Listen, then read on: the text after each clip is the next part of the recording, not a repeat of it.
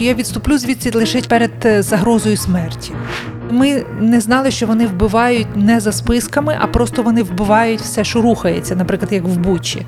У мене є в в голові цілий список людей, з яких я страшенно переживаю. Роман Ратушний був теж у цьому списку. Ці люди, які підносили патрони ворогу, вони не були наївні зайчики.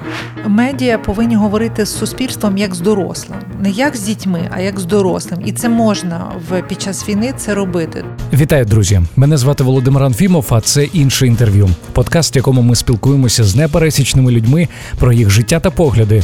А з 24 лютого говоримо про все це через призму повномасштабної війни в Україні. Перед тим як почати, я хочу звернутися до усіх, хто слухає інше інтерв'ю на тимчасово окупованих територіях. Я знаю таких людей багато. Друзі, будь ласка, тримайтеся. Ми пам'ятаємо про вас, постійно про вас думаємо, і я впевнений, що збройні сили роблять все можливе, аби одного дня ми знову були разом під українським прапором. Також хочу сказати спасибі усім слухачам, які в цей непростий період підтримують інше інтерв'ю на Патреоні. Подкаст виходить саме завдяки вам. Щиро дякую вам за те, що ви є. Долучитися до друзів іншого інтерв'ю дуже просто. Заходьте за посиланням patreon.com інше. Ну а ми переходимо до нашої сьогоднішньої героїні. Це одна з найавторитетніших українських журналісток та телеведучих Мирослава Барчук. З пані Мирославою ми зустрілися у її будинку, який розташований неподалік Києва. З перших днів повномасштабного вторгнення вона не залишала території Київської області.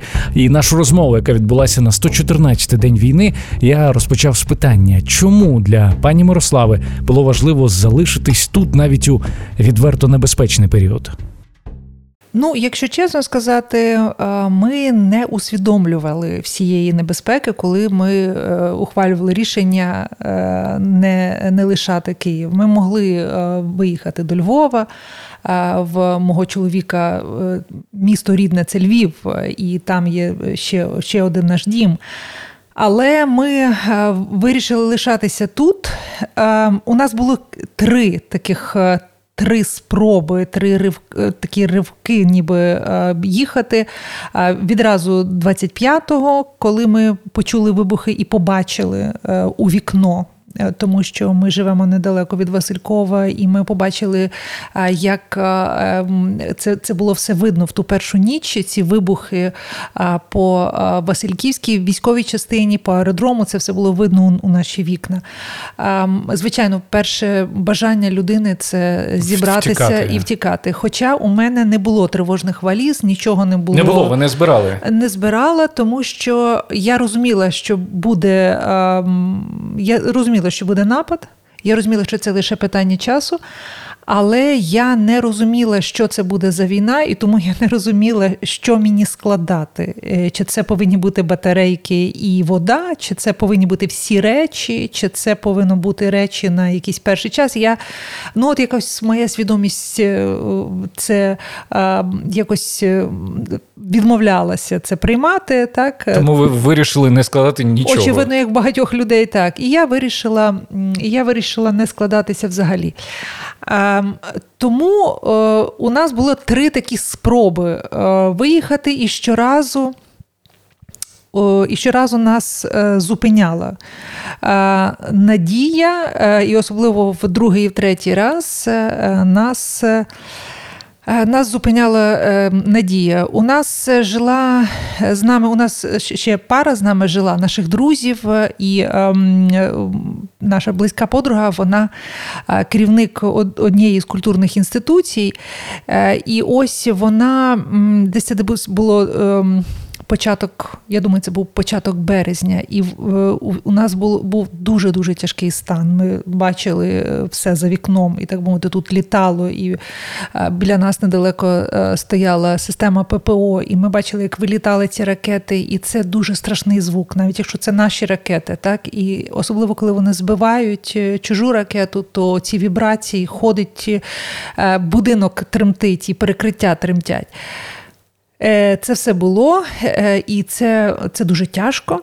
Ем, але наша подруга поїхала і зустрілася. Там йшлося про евакуацію фондів, і вона зустрілася з, з київською поліцією.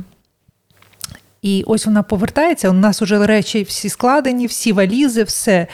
А оскільки було три спроби виїжджати, то я щоразу щось е, згадувала, що Д- я ще щось докладала. Так. І ось тоді я я з жахом е, подумала: о, я ж не не, не взяла вишиті мамині сорочки колекцію, о, я ж не взяла фотографії, о, я ж не взяла ще того, і того, і того. Тобто, все це росло, росло, росло, вже повністю забили е, машину. І потім приїжджає наша подруга і каже: Слухайте, ми перемагаємо.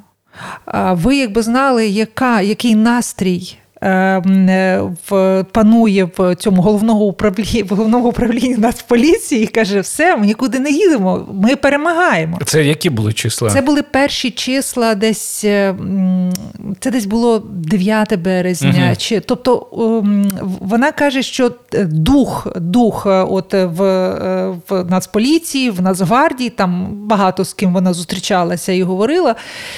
І е, і вона нас цим так надихнула, так і ми потім раптом наша картина світу змінилася. Ми почали бачити в стрічці вже е, перемогу і надію велику.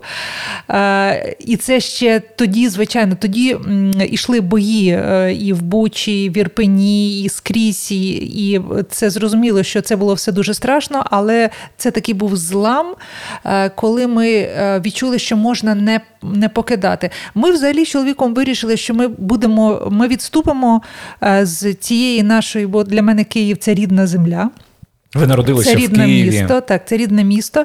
І я е, я подумала, що я відступлю звідси лише перед е, загрозою смерті. Інакше я не перед іншими загрозами я не відступлю зі свого міста, тому що для мене це має сенс тут лишатися, угу. ніби тримати е, місто, бути в цьому місті. Тому що от Київ, от ці казали, цей привид міста був. Так, знаєте, ці привид перші Києва. привиди, угу. та, що, що, що воно було дуже порожнє, і все і мені навпаки хотілося бути з ним. Мені не зносно було думати, що ми відступаємо. Так? І і тому ми вирішили, що е, ми відступимо лише перед загрозою смерті. Але просто ми тоді не розуміли, що е, так само думали люди в Бучі Ірпіні, вони думали, що вони встигнуть. Е, потім, наприклад, ще було такі, ще був такий нюанс, що ми розуміли, звичайно, пригадуєте, була історія зі списками. Е, що е, з'явилася інформація дані американської розвідки, що в росіян є списки так. громадських активістів, медійників, е, ну тих, хто до, до АТО був, оп, да, звісно, ветеранів долучений. АТО, угу. opinion leaders і так далі. І ми, звичайно, і я, і мій чоловік, ми розуміли, що ми в цих списках є. І е, ми подумали, що поки вони зайдуть, якщо вони зайдуть, то ми завжди встигнемо виїхати. Але ми не знали, що вони вбивають не за списками, а просто вони вбивають все, що рухається, наприклад, як в Бучі. І е, тому я, як я почала з того, що ми не розуміли е, рівня загроз, коли ми е, рішення це ухвалюємо. Можливо, я би я би сьогодні я би це змінила, я би все ж таки виїхала, але я щаслива, що я тут була. Е, Бо мені і тут було незносно це класичне почуття провини е, нашої, так що кожен, чим далі ти від лінії фронту, чим далі ти від е, е, якоїсь активної дії на фронті, uh-huh. так тебе більше здається, що е, ти ніби недостатньо робиш, недостатньо бачиш, що ти пропускаєш історію. Е, але я тут була, і в мене тут була можливість допомагати, е, допомагати військовим, збирати гроші там якісь е, збирати якусь волонтерку. І для мене це було важливо. Мене це врятувало, що я щось робила. Це був е, був і є складний дуже період. Ми зараз з вами запишу, записуємося 114-й день війни. Е, я думаю, що у кожного були різні етапи психологічні від ейфорії. Ну, от як ви казали, ми перемагаємо до зневіри. І від якоїсь суперактивності до апатії, коли тобі взагалі нічого не хочеться робити, ти ти, ти не маєш е, не маєш сил. Мені цікаво, от станом на зараз, в якому, з якими думками, в якому настрої ви зустрічаєте ось цей зараз кінець четвертого місяця війни? У мене настрій тяжкий. Е, так само, як очевидно, е, в дуже багатьох людей, і психологи кажуть, що це от власне це ці етапи, е, коли от зараз у нас етап втоми і депресії, так, коли ми на дні, коли ми ще не адаптувалися, і І в мене ще це помножено на на те, що навколо мене дуже багато загиблих знайомих вже є. Е, І е, чим більше я бачу втрат, чим більше я бачу, яких людей ми втрачаємо. Тим мені тяжче на на серці, тому що я розумію, що фактично, от я завжди кажу, що моє покоління було перше, яких е, росіяни не викосили. Тобто е, моє покоління було перше, яке яке не звільняли з університетів, яке не тягали по по парткомах і КГБ. Бо, наприклад, ще покоління мою маму ще тягали, викликали на допити в КГБ, а наше вже ні. І ось е, вільне покоління дітей незалежності, так е, ось їх уже знову викошують. І це найкращі діти. Це найкращі діти зараз гинуть. Тобто всіх абсолютно е, збила з ніг і розтерзала смерть Романа Ратушного, київського активіста, так, якого я знала з дитинства, і це син моєї подруги. Е, але ж е, але ж є багато таких е, прекрасних світлих людей, дітей, але це зовсім не діти. Я, Це для мене діти, але це воїни, це справжні чоловіки, так, яких ми втрачаємо. І це, як хтось дуже добре сказав про Ромену смерть, це удар під дих цілому поколінню.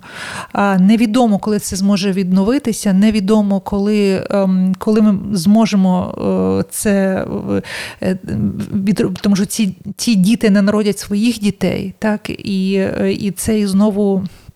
Знову у, у нас іде оцей такий відбір і і, і знищення найкращих. І тому е, в той час, як по той бік а по е, той бік, так е, по той бік присилають ну явно не не еліту так, нації. Не еліту нації. Вони вони присилають. Ми бачимо, кого вони присилають. От а наші гинуть найкраще. І тому мій стан на сьогодні такий тяжкий. Я звичайно, я розумію, що ми переможемо. Я розумію це, але просто я дуже сильно сумую за ту ціну, яку ми за цю перемогу платимо. Є щось, що вам допомагає триматися в ці дні, ем, починаючи від е, я не знаю, від щоденних ритуалів, закінчуючи думками, які все ж таки вас надихають. Я е, мені єдине, що зараз допомагає е, триматися, е, чесно кажучи, е, От ці розмови, що ми там тримаємо інформаційний фронт, е, що наша важлива наша робота. Е, очевидно, вона важлива, і я роблю е, проекти. Скажімо, зараз у мене один проект зараз культурний, про який очевидно да, ми ще ми поговоримо, та, і потім так. другий буде. Але справа в тому, що якщо чесно сказати, єдине я почуваю полегшення полегшення і менше почуття провину, коли я напряму допомагаю армії. Е, це єдиний е, момент, е, який мене хоч якось тримає. Або коли я, скажімо, ми зараз будемо на Суспільному робити фільм про Романа Ратушного, щоб пояснити, розповісти людям, ким був Рома, за що він жив і за що він помер. І ось це it makes sense для uh мене. А все решта, я роблю це е, автоматично. Я багато вкладаю сил, і, звичайно, це е, це те, що єдине, що я вмію добре робити. Так? Тобто я, я це роблю, але все ж таки, якщо чесно, в глибині душі. Е, єдине е, мене тішить це. До речі, я страшно мучилася в перші дні в перші дні е, війни, тому що всі наші чоловічі частина моєї, мого ток-шоу Зворотний відлік, всі на фронт пішли. Фактично всі, окрім окрім одного, який працює на суспільному продюсера нашого влада, а всі решта в у Збройних силах. І е, я, і ми не виходили, почали не виходити в ефір. Я щось там туди-сюди кидалася з одної крайності в іншу. Я навіть, ну ну тобто, от як як ми всі, так ми uh не розуміли, де точка, де ми можемо бути корисними. І потім я я поїхала тут недалеко від нас, стояв полк Азов. І я зайшла до них, туди, де вони живуть, і я запитала, що їм потрібно. І вони сказали: ну, не знаю, у нас ніби все є, ну купіть нам е, шкарпетки. І я пішла в е, супермаркет, купила їм 50 штук теплих шкарпеток, бо це ж тоді ще була, uh був лютий. І я раптом відчула, що мені відлягло від серця, що я щось зробила. Mm. Тобто, от я от ну, тобто це, це таки, пряма пряма, пряма допомога, допомога пряма дія. Угу. Так, ось е, ось це, якщо ви питаєте, від чого мені легше, то це пряма допомога армії. Ось, наприклад, ми там я зберу гроші на е, або ну не я, але я допомагаю дуже збирати гроші. Я зберу гроші на якийсь там тепловізор, чи на якийсь дрон, чи на чи на машину, так для якоїсь бригади. І мені від цього легше. Ви сказали, що половина редакції, майже майже всі чоловіки е, цього ток-шоу зараз на фронті. Чи часто ви спілкуєтеся і що вони розповідають? Як ви можете ви відчуваєте, який там зараз вайб? Е, е, вайб складний. Взагалі, з усіма людьми, які є ем, там на, на фронті, на передовій, з ними спілкуватися мені дуже. Е, дуже непросто, тому що я відчуваю велику невідповідність між тим, в яких я умовах живу, як де я сплю, що я їм, в якій безпеці я є тут. Оце ж знову це, це почуття того, що ти ніби. Е, десь десь, десь ти не не, не допрацьовуєш, чи десь ти не не, не докладаєш достатньо зусиль, чи десь ти не не, не наскільки ефективний. Е, і і з тим, е, які зусилля е, роблять вони. Так? Е, я дуже часто на зв'язку з з Павлом Казаріним, ми, але ми з ним дуже рідко говоримо про те, що Павло робить. Так? Він може мені там десь там, от він десь на сході, він мені скидає переважно якісь смішні свої фотографії, я йому смішні, якісь меми обмінюємося, якісь там він мені свої може публікації скидати. От. От е, із е, Дмитром е, Крапивенком, ми теж шеф-редактором, ми теж багато на зв'язку. Ми практично весь час так на зв'язку. Я його прошу весь час мені повідомляти, де він і що, і так далі. От Максим Скубенко, я з ним не на зв'язку. З ним Паша Казарін якраз говорить. Я через Пашу дізнаюся про нього. От це теж ще одна людина, за якою я дуже переживаю, тому що з того, що я розумію, е, Максим Скубенко е, відразу потрапив з е, відразу. Потрапив у пекло тут, ну тобто в дуже в дуже, дуже такі складні. інтенсивні, угу. складні події тут, коли коли вони ще тут були на Київщині. Так що ем, у мене є в голові цілий список людей, з яких я страшенно переживаю. Роман Ратушний був теж у цьому списку, і е, в, і яким, з якими я весь час е, або просто я можу заходити і дивитися, чи чи вони є в мережі. Просто навіть нічого не питати. Угу. Ми перед тим як почали записуватися, я згадав, що ми з вами востаннє бачилися на Львівському медіафорумі, і у вас була тоді чудова промова. Основна теза, якої була, що немає там чогось посередині між правдою і неправдою, точніше, є, і це називається брехня. А правда там, де правда. Е, і цікаво з вами було поговорити про ось цю правду на війні. Як вам здається, е, чи. Чи завжди е, в умовах війни треба говорити правду журналістам? І те, як зараз ЗМІ висвітлюють війну, чи це як вам здається, більше про об'єктивність і правду, чи це все ж таки про таку зручну зручну інформацію, приємну для нас, але яка не є 100% об'єктивною? Як ви це оцінюєте? Я думаю, що. Е медіа повинні говорити з суспільством як з дорослим, не як з дітьми, а як з дорослим. І це можна в під час війни це робити, тому що а, прикрашання інформації або приховування гіркої правди це може бути дуже шкідливим, тому що суспільство розслабляється, воно не мобілізоване, е, і потім і потім воно постає все ж таки так чи інакше. Правда є правда. Ми тоді ну, суспільство розуміє, так що щось не так, перестає довіряти медіа, перестає довіряти довіряти ем, от цій позитиву чи оптимізму владі, uh так ми ж повинні вірити в цей оптимізм. А якщо ми один чи другий і другий раз, і третій, так е, ми обманюємося, так тоді ми, ми вже з підозрою сприймаємо усякий, навіть виправданий оптимізм. так. Е, я вважаю, що можна говорити ем, більш більш відверто із суспільством. Так?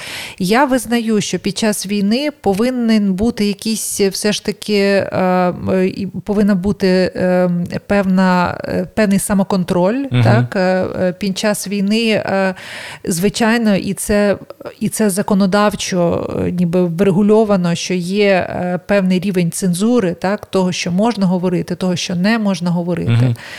Але тут е, є е, є нюанси. Найважливіший той нюанс, про який я сказала, що ем, е, прикрашання і заколисування веде до величезного розчарування потім, так, коли з'ясовується правда, і до недовіри. І ще один нюанс, що ем, межа між е, цензурою і е, такою військовою цензурою, воєнною цензурою і е, от контролем держави і утисканням свободи слова є все ж таки така дуже дуже тонка. І от я бачу, Ми перейшли її. Я пер, я, е, е, я зараз не хочу нічого. Я з усіх сил зараз е, стараюся нічого не не говорити, що ми перейшли. Що ми... Нам зараз головне вижити. Якщо чесно, нам усім головне лишитися живим. У нас зараз ціль одна у влади, у вас, у мене ціль одна. Я це абсолютно усвідомлюю. Так? І, е, Але я бачу, що в деяких моментах, наприклад, е, в тому, як е, закрили три канали, які були там близькі до Порошенка. Так. Принаймні два з них так, близькі до Порошенка п'ятий еспресо і прямий канал, так е, їх просто волюнтаристично прикриваючись якимось рішенням РНБО, волюнтаристично, на мою думку, е, закрили, як пояснив потім радник голови офісу президента Подоляки через нарцисизм е, Петра Порошенка, що є дуже цікаве пояснення. формулювання такі. Так. Та. От я вважаю, що це от власне та межа, яку яку перейдено. Не треба було цього робити, тому що ці канали, та вони якісь могли бути там якісь е, не дуже приємні для влади речі говорити, але це не були антидержавні медіа. Це Абсолютно. дуже патріотичні медіа. Я працювала на Еспресо. Е, я знаю, що на Еспресо ніколи не було ніякої цензури. І за здається, сім років я працювала чи шість. Жодного разу мені ніхто нічого не сказав. говорити в на на користь того чи іншого політика. Ну тобто, я це не неправильно. Я вважаю це неправильним. І також я я думаю, як після перемоги, як влада буде відходити від е, від цього контролю. Тому що я ще перед війною бачила такі, знаєте, пориви угу. контролювати. Так, от е, недаремно ж недаремно ж цей телеканал Рада з'явився, який дуже, як на мене, дуже такий лояльний до влади, так, щоб не сказати сервільний, але лояльний. Так, З'явився телеканал Дом, який я теж бачу як дуже такий провладний канал. Ем, є, е, були конфлікти з суспільним. Е, зокрема, от в мене були там претензії до того, що офіс президента контролює гостей. Тобто, ще раніше було такі, були, було таке бажання контролювати медіа. В моєму розумінні це так було. І як вони будуть тепер, після е, такого е, досить жорсткого контролю, як вони будуть відходити, бо до доброго звикаєш. Угу. Е, і це власне задача вже для медіа середовища говорити і відстоювати свободу слова в нашому розумінні, так е, і е, і відстоювати вільні медіа, незалежну журналістику. Власне за це і йде зараз війна, тому що ну можемо пригадати, що в Росії теж все починалося з того, що медіа просто починали контролювати, душити, і власне бачимо, чим це все закінчилося. Ну в нас є інша ситуація. Бачите, в нас такого як в Росії не може бути, бо в нас інше суспільство, і це теж мені, ем, от це ще одне, що мене дуже сильно ем, тривожить. Що якщо будь-яка влада, не тільки ця, але будь-яка влада після війни е, спробує закручувати гайки щодо свободи слова, зокрема, угу. то ці хлопці, що зараз на фронті, вони повернуться з ПТС. СРСР, вони повернуться зброєю, країна повна зброї. І ем, е, тут треба владі і суспільству, і владі бути дуже мудрими ніжними і делікатними, так чути одне одного, і ем, і от цю єдність, про яку влада говорить, що вона була наповнена реальним змістом. Так? Тобто ми ж усі хочемо втримати країну. Ми ж ніхто не хоче, щоб були якісь потрясіння чи раптом знекровлена країна, і щоб потім якась соціальна напруга росла з приводу того, що хтось когось утискає, так що утискають свободу медіа. Тобто я про це теж думаю, і про це вже зараз потрібно говорити е, для того, щоб такого не сталося. то Тому що є пасіонарна частина суспільства, для якої це важливо, яка вважає, що ми зараз абсолютно справедливо вважає, що ми зараз платимо цю криваву сакральну ціну, зокрема за свободу і слова. Угу. І якщо це буде, е, якщо це буде пригнічуватися, чи якимось чином будуть такі спроби, знаєте, зробити державне е, телебачення білоруського зразка, то я думаю, що реакція буде дуже погана, і це, і це жахливий сценарій. Я би не хотіла, щоб так було. І це може бути абсолютно в інтересах. Е, ворогів це може бути ще один варіант якоїсь гібридної війни, коли навіть не потрібно воювати вже на на наших кордонах і на нашій території. Будуть багато людей, які це будуть під'юджувати, заохочувати і і навмисне накачувати, радикалізувати е, все і так далі. Тобто, це тут треба дуже дуже пройти, от е, по цій такій тонесенькому тонесенькій кризі, так між безпекою і свободою. Про свободу, безпеку і і відповідальність. Ви неодноразово у себе в ФБ е, звертали увагу на колишніх ведучих е, телеканалів групи Медведчука. Писали про те, що, на вашу думку, це не окей, коли такі люди з'являються в ефірі суспільного цього нашого марафону. Е, Національний марафон. Національного марафону, да, він правильно називається. Ви не допускаєте ідеї, що хтось з них дійсно міг сказати, чи справді повірити, е, справді розкаятися, сказати, що я тоді був неправий? Ну, е, я, по-перше, цього не я в це не вірю, тому що ці люди, е, які займалися тут поширенням кремлівської пропаганди, так, які підносили патрони ворогу, вони не були наївні зайчики. Е, це, Я знаю, скільки це коштувало. Е, я знаю, е, що ці люди абсолютно без принципів. Я знаю цих людей, практично всіх, тому що це ж, знаєте, ця медіабульбашка, вона як акваріум. Ти uh З багатьма я працювала, з багатьма я, з деякими я в ефірі працювала. Ем, я знаю особисто багато цих людей, і я знаю, що це не ті люди, які просто от е, помилилися і угу. зараз е, і зараз перевиховуються. Я не вірю в ці, е, в це розкаяння. Мене інше напружує, що ми, як медіарух, громадська така медіа, медійна організація, ініціатива Медіарух, ми звернулися до Міністерства культури. Угу. І ми і ми попросили відсторонити цих ведучих е, від ефіру, тих ведучих, які працювали на каналі Медведчука, чи ті канал, е, ті ведучі, які на інтері там виспівали День Побєди і називали нацистами і фашистами угу. Бандеру і наших національних героїв. І мене вражає, е, мене вразила відповідь е, Міністерства культури, яке сказали, Нагадайте, що, що вони відповіли. Вони сказали, що не час е, для розбрату, що ці люди, які ем, там так і було сказано у відповіді, перейшли на бік України перейшли на бік України, що вони зараз демонструють, мовляв, професійність і вони е, допомагають е, боротьбі проти е, росіян. А ось ми, мовляв, ті, які були на боці України, так ми ем, робимо, як це було сказано, ми робимо щілину в обороні перед ворогом. Тобто, те, що ми вважаємо, що люди повинні нести моральну професійну відповідальність за те, що вони робили, за те, що вони вони сюди ворога приводили, так. Е, то тепер виявляється, що що е, ми, а там дуже хороші, от власне, підписанти цього uh цього листа медіаруху. Це були дуже хороші журналісти з з хорошою репутацією, нетоксичні. Це це, це дуже такі справді надійні колеги, відомі, відомі журналісти, відомі видання, відомі громадські організації і так далі.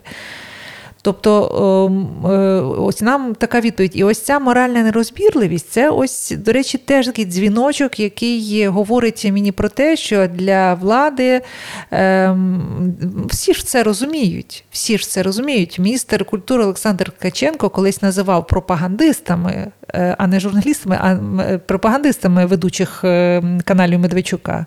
Він все розуміє. Але тепер владі, як я, як я це розумію, потрібні лояльні ведучі. І це Але неправильно. Я, я перепрошую, а що проблема у нас в talking heads, в говорящих головах? Ну, в чому мотивація влади цих людей там тримати? Ну, знаєте, це хто в когось з російських письменників е, є така фраза, що у нього було ем, приветливое лицо, какое бывает только э, у людей з замараної репутації. Тобто, вот эта вот привітливість, да. Тобто, якщо тобто, в тебе впізнаваність, е, да, це все ні, разом. От просто і це ця привітливість, це ми можемо це сприймати як лояльність і е, і гнучкість. Угу. Тобто, якщо у тебе замарана репутація, то зрозуміло, що тобою дуже легко. Ти ти, та, ти угу. дуже комфортний. Угу. Ти дуже комфортний. Це дуже привітливе лицо. Що би тобі не казали, і щоб якою б е, політика або е, замовлення, яким би не було. Тому я от для мене оце трішки насторожує. Але я про це е, я про це зараз стараюся мало. Я не пишу про це у Фейсбуку, я це стараюся не не наголошувати. Я кажу, що нам головне зараз усім врятувати державу. Е, я е, і саме тому ми ну ось ось така була наша позиція. Ми отримали таку відповідь. Ну окей, ми будемо робити свої проекти, свої е, те, що ми вважаємо, те, що вважаємо ми за потрібне. Про те, що вважаєте за потрібне, розкажіть, чим зараз над чим ви працюєте, і що що дає сили от в тому в робочому напрямку вам? Ми зараз запустили проект із пен-клубом е, з українським пеном, е, який називається власне, власні назви. Це е, такі 30-хвилинні, 40-хвилинні розмови з українськими інтелектуалами. Про те, про те, в якому історичному моменті ми зараз живемо. Це розмова на конкретну тему. Ось, наприклад, наша перша програма з Ростиславом Семківим, викладачем Києво-Малянської академії. Е, письменником і літературознавцем, вона була присвячена рішенню Міністерства освіти е, про е, те, про вилучення російських письменників з шкільної програми. Ось ми розбирали аргументи за і проти, чи потрібно це робити, як це потрібно робити, як потрібно вивчати російську літературу, чи український письменник Булгаков і так далі. Угу, ну, Ось така да, ось така угу. розмова. Ця, Цей проект, власне, це онлайн розмови. онлайн онлайн-дискусії, і вони транслюються на е, на сторінці Пен, на сторінці Еспресо. І це за підтримки шведського пен-клубу. Ми зробили. Так? Це це один проект. Він буде е, виходити щотижня в 7 годині вечора, там в середу. Так? І ми е, подібний е, проект, е, подібний теж такі е, розмови про суспільство, так, на на дуже такі нагальні теми, так, про про те, якою буде країна, якою ми бачимо країну. Ось, наприклад, те, про що ми говорили про свободу слова, угу. це ж варто проговорювати вже зараз. Безумовно. Зараз саме час. Угу. Так? І ось ми такий проект теж запускаємо зараз на Суспільному. І у мене теж будуть гості ті, які, яких е, от в таких е, оперативних е, новинах вони часом не з'являються, але це, це, це саме будуть інтелектуали, письменники, митці, лідери суспільної думки, економісти, юристи, правозахисники. Ми будемо говорити от про ті речі, які дуже є важливими, і про які треба вже починати говорити про проект майбутнього, тому що ми ж ми повинні розуміти, за яку країну ми боремося, тому що ми повинні порозумітися на, на, на, на тому, якою ми бачимо Україну. А це вже буде студійний проєкт, так? А це студійний, так. Це буде на Хрещатику 26, власне. Ми будемо записувати в студії. Не не записувати, це буде в прямому ефірі програма. Це, ну Чому? Бо я так розумію, що ви вже трошки за камерою як скучили? Чи чи вам комфортно ось тут? Ох, ви знаєте, у мені набагато комфортніше, набагато комфортніше е, працювати з камерою е, перед камерою е, офлайн з гостем, тому що онлайн я не знаю, чи ви пробували в зумі робити інтерв'ю. Пробував. Це так, як от за за витратою енергетичною, це так як один до п'яти. Тобто, ти це правда. Це точно, правда. Ти ти просто година ефіру, і ти просто вичавлений. А чому так? Як ви тому це що немає контакту, тому що немає, ти не можеш, ти не контролюєш. Ось зараз так так ми контролюємо одне одного. Так, ми я бачу е, ваш вираз обличчя, ви бачите мій вираз обличчя. Ми у нас є контакт між нами. Так, у нас між нами є енергія. Ми якось підживлюємо, підживлюємо так, один так. одного. Так і потім я бачу по вашому, по ваших рухах. По це я я бачу, коли я повинна би закінчити. Так, коли я це а там неможливо. Вам легко зараз мене перебити, мені вас. Ну тобто перебити в хорошому розумінні, так, так, так? щось докинути своє. Ну, словом, є контакт. Так, угу. а там контакту немає, і це все йде в це вічко камери, таке мертве, так і це дуже тяжко. Тобто, зум інтерв'ю люди не погоджуйтесь. Тобто, це дуже це дуже складно. А, Ви я ви колись рахували, скільки ви інтерв'ю взяли за за своє життя? Ні. Ну, ніколи. це ж, мабуть, там ну, ну, декілька тисяч, мабуть. Напевно, напевно. Це не сотень, а декілька тисяч. так. Тому що якщо порахувати з 98-го року. Я вже в професії, це скільки? 24 роки в професії. З перервою в мене була перерва 2 роки, час Януковича. І і це дуже багато, тому що мої всі е, розмови, це це роз, мої всі ефіри це розмови слухання людей. Так. Є якесь, тому що у мене є От, ну, Може, не одне, а два-три інтерв'ю, які е, завжди зі мною. Я їх пам'ятаю або зі знаком плюс, або зі знаком мінус, але пам'ятаю. Можете якісь згадати е, такі випадки ви? Е, для мене дуже важливим інтерв'ю було з Євгеном Сверстюком. Е, це було інтерв'ю за е, десь за рік, за рік до його смерті. Е, ми його встигли записати, і е, мене, для мене це дуже важлива розмова була. Це був такий проект Homo sapiens е, на ТВА. Для мене дуже було таке зворушливе інтерв'ю, тому що я розуміла, що я останній раз говорю з цією людиною і з Любомиром Гузером. Теж це так само цей проект. Можливо, вони для мене такі дорогі, тому що ці люди вже відійшли, і їх немає. Так? Але я пригадую, що, що я от знаєте, сидиш і просто ем, кайфуєш від угу. того, що що людина е, приходить не з якимись заготовками, не з якимось, а просто при тобі вона говорить, мислить, е, ну, це як відповідає. Угу. Так, Тобто вона не боїться говорити без заготовок. Е, найстрашніше інтерв'ю в моєму житті. Найстрашніше. Тут має бути барабанний дріб. Це був такий один е, ем, один е, іспанський іспанський соціолог, до речі, дуже добрий друг України, який приїхав, і ми з ним сіли в ефір. І е, він не добре, він майже не говорив англійською мовою, а я іспанську не знаю зовсім. І у нас був синхроніст, е, який сидів не в студії, а в іншій кімнаті. І ми починаємо інтерв'ю. Ми в прямому ефірі, і е, я кажу доброго дня, і я бачу на його обличчя обличчя таке недоуміння, тому що він йому не йде переклад, і мені теж не йде переклад. О, Боже. І ми в ефірі. А, а і ще також це накладається на те, що. Е, дуже ем, режисер ем, молодий, і він перелякався, і він не знає те, що робити. І він просто тримає нас в кадрі. І ми не розуміємо одне одного. Боже, який жах. І я і я потім кажу, що я думаю, ну може вони там налагодять зв'язок, поки я буду ще раз його представляти і ще раз, і ще раз. І все ж таки, і все ж таки цього не сталося. І я хвилин 10 я казала, що от зараз, дорогі друзі, ви Брюки побачите та, ви побачите залаштунки, бачите, у нас трішки тут технічні проблеми. Ви побачите, як то буває на телебачення, це, і так вони не під це, і до рекламної паузи. І я це і я побачила, що він повністю був мокрий від від страху, і я теж.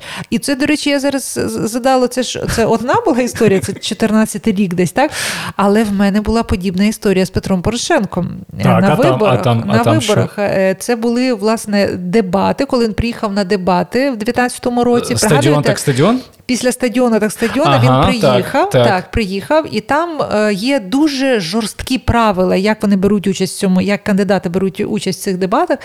І е, він е, і я сама була без без Паші Казаріна, який сидів в аудиторії, дуже сильно за мене вболівав. І ось я кажу: мені мені кажуть в підслужку режисер чи, чи Таня Кисельчук, наша продюсерка, вона каже, що зараз його вже гримують, і він зараз виходить. От оголошує, ось зараз, зараз, зараз, зараз. А там за за цими правилами, скажімо, рівно о 8 годині ми повинні вийти, стартувати, тому що це регульовано законодавством. Так, угу. тобто є спеціальний закон про це, про ці дебати. І ось я починаю, я я оголошую його, і він не виходить, тому що він раптом зупинився і з кимось там е, говорить за лаштунками. Mm-hmm. Уявляєте? Або там він довго піднімається, або це він, врешті, був дуже дуже е, втомлений того дня. І я знову оголошую, потім я знову починаю говорити, і мені кажуть з ефірки: ну тягни далі. Уявляєте, і я десь тягла хвилин сім. Ви можете уявити, що таке ефірі, прямому ефірі, який дивиться вся країна. Так, і тоді Паша Казарін, ми він тоді, після того, як це вже все закінчилося, і він це все бачив, весь цей жах. А плюс ще під під час ефіру нам сказали, що е, що е, закладена вибухівка. Я не знаю, чи ви пригадуєте, що е, було оголошення, хтось позвонив поліцію, сказали, що в студії є вибухівка. Угу. А, І ми з Петром Олексійовичем вирішили залишитися і сказали, що виходьте всі, хто хоче, ми залишаємося. І е, ніхто, правда, не вийшов з аудиторії, там велика аудиторія сиділа, ніхто не вийшов. І потім, коли це закінчилося, то до мене підбіг Паша Казарін, обійняв мене, ми довго обнімалися. Він потім сказав, що слухай, я так хотів вийти і тобі допомогти. І сказав, а от ще така історія була, а ось така історія. Ну, одне слово, це я теж згадую як дуже тяжкий ефір, тому що був момент, коли я вже подумала: ну все, якщо він зараз не, не це, я скажу, що. Тоді йдемо на рекламу. Тоді йдемо на рекламу, чекаємо Петра Олексійовича. Але в останній момент він вийшов, і ми і ми почали розмову. Я, якщо не помиляюсь, десь бачив, читаючи ваші пости, що ви себе охарактеризували як е, інтроверта. Дуже так. Е, Я і... прихований інтроверт, який вдає, що він екстраверт. І Як вам, Як вам то вдається? Працюючи на на телебаченні, і не просто в проєктах, де є там камера, гість і оператор, а там, де є аудиторії, де багато людей, де ну, де, де прямий ефір і така, і така відповідальність. Е, Не знаю. Я, чесно кажучи, в своїй професії є усі мої колеги, усі, окрім одного. Е, І цей один це Роман Чайка. Угу. Всі є інтровертами. Усі мої е, е, по кадру е, партнери, так вони всі були інтровертами. Тобто всі люди, з якими я працювала. І от єдине Романчака, я його бачу як екстраверт. Тому я теж можу помилятися, але ем, мені здається, так, він що враження. Та, що він дуже такий, та, він такий дуже назовні. І тому для мене це якийсь інший режим такий, та, що в мене є життя. Е, є життя студійне, де є ось така, а потім я дуже часто, коли їду е, додому. Я дуже часто слухаю якісь лекції. І якщо, наприклад, Маєте на увазі з роботи? З роботи, угу. так. От я їду, дуже часто це буває вночі. І ось коли до мене приходять е, якісь люди, різні люди є, і іноді дуже токсичні політики, там, скажімо, приходили до мене, і дуже особливо ще до, до революції, е, коли ми приймали ж у себе просто усіх. Е, я це теж розповідала у промові на форумі Львівському. Так, у мене Петро Симоненко був, у мене були оці всі подонки, що зараз у Соловйова на ток-шоу, е, Регозіни, Корнілеви і так далі. І, е, Але не тільки вони, і багато інших політиків які які до мене приходили, я дуже часто сиділа, слухала оцей весь, е, не хочу сказати погане слово, що вони несли в ефірі, і думала.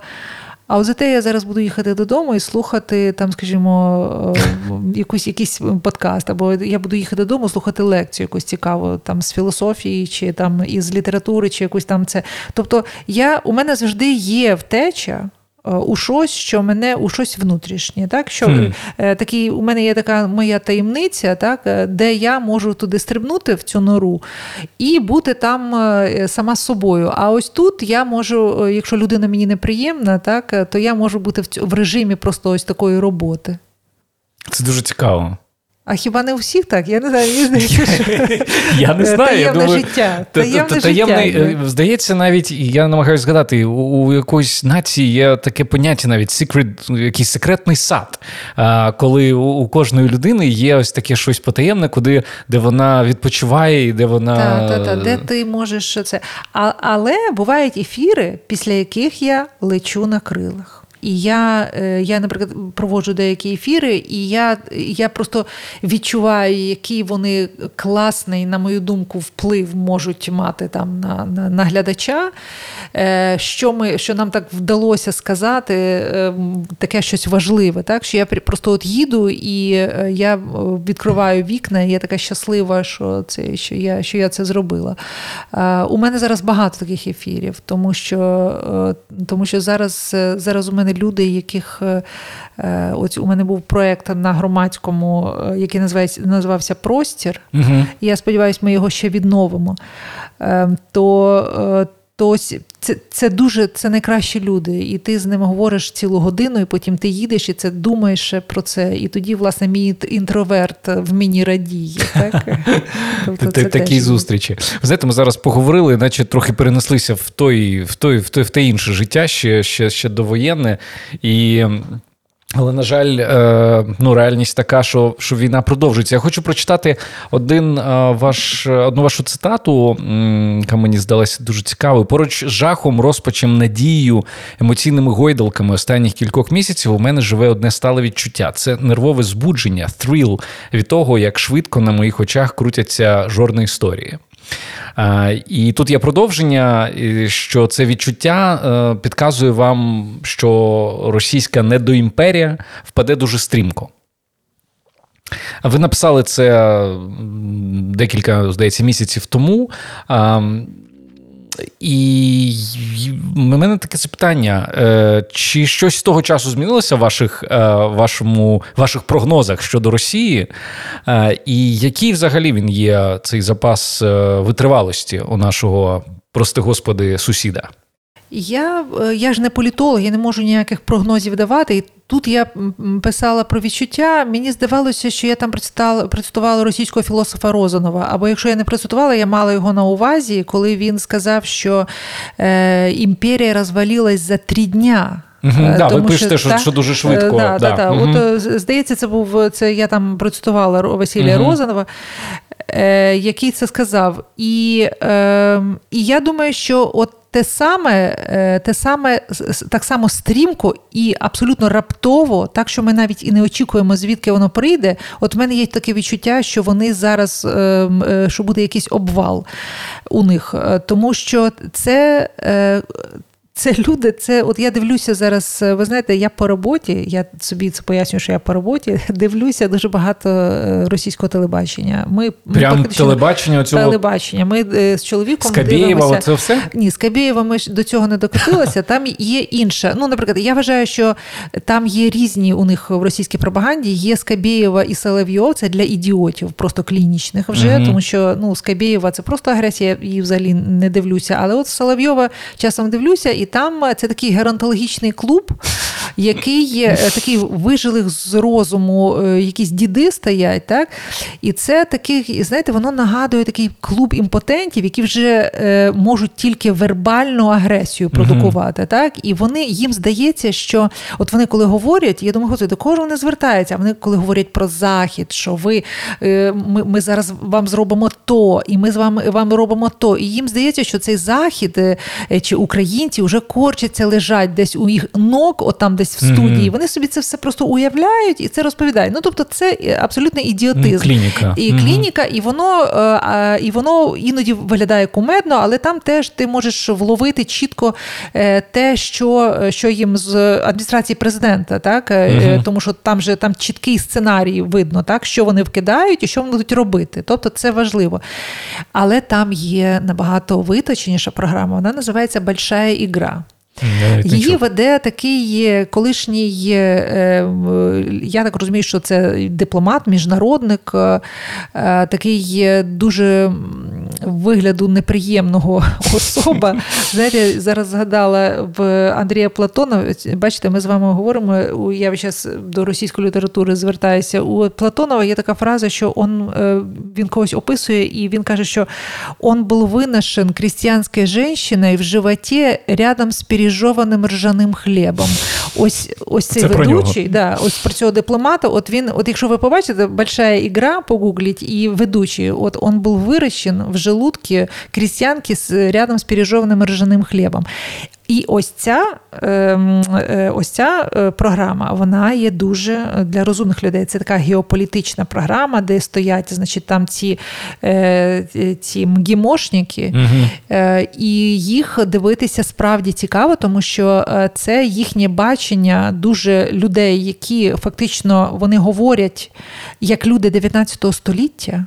Вони говорять, вони живуть, вони вони вдають, що вони люди 21 століття, але їхня риторика, так, от завоювання територій, геноцидальна війна, е, і це все в такій упаковці Сурковська, е, угу. такі, такі Сурковська е, е, якоїсь, якоїсь, хто там в них ще є, там, е, так, Глеба Павловська, да, тобто е, вона така упаковочка ця ніби модерна, але фактично це е, прісподня, так? Тобто те, що вони те, що вони говорять, те, що вони там несуть, і ось невідповідність того, е, що вони, е, що вони, які вони гасла кажуть, що вони планують так, в міжнародній політиці, яким чином їм здається, вони теж витворюють цілий світ, де вони є гегемонами, скажімо, mm-hmm. вони вважають, що вони переможуть в цій екзистенційній війні вони абсолютно вони це, це таке викривлене зеркало, так? Викривлене зеркало. І ось е, ось цей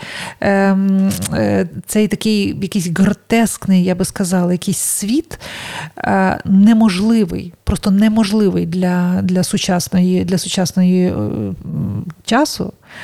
Мені підказує і, власне, мені диктує, от е, шепче мені оце відчуття, що це не довговічне, це не може так бути. Вони впадуть, бо вони не це просто знаєте, як до е, поїзда е, причепити ну, колесо якесь гниле. Ось uh оце мені так виглядає ця розмова. Тобто, це як е, як оце називалося, оцей експрес, е, що що у нас планувався? Гіперлуп? Що, гіперлуп, так, і і колесо тілєгі. Ага. От це так мені це це виглядає. І от саме це мене підштовхує до думки, що це довго не може тривати. Тобто вони е, вони впадуть. Інша справа, що наші жертви можуть бути дуже великі. Так? Ми ще ми ще не прийшли. Ми ще Зараз, коли ми з вами говоримо про майбутнє, так, от ми недавно в мистецькому арсеналі говорили про майбутнє.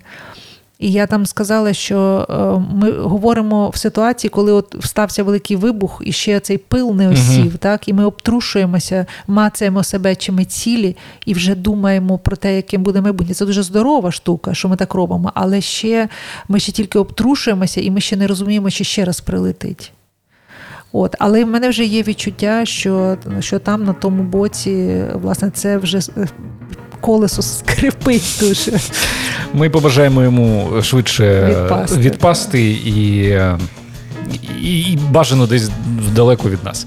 Е, пані Мирослава, я вам дуже вдячний за цю розмову. Дякую Е, вам. і, Дякую вам. Друзі, чудові є... питання. Дякую. Е, Я нагадаю, що сьогодні ми спілкувалися з журналісткою телеведучою Мирославою Барчук Е, на патронів іншу інтерв'ю. Як завжди, чекатиме приємний бонус у вигляді невеликого продовження нашої розмови. Будь ласка, приєднуйтесь patreon.com інше. Я дякую нашим інформаційним партнерам, онлайн-виданню на часі та радіостанції країни ФМ. З вами був Володимир Анфімов. Почуємося.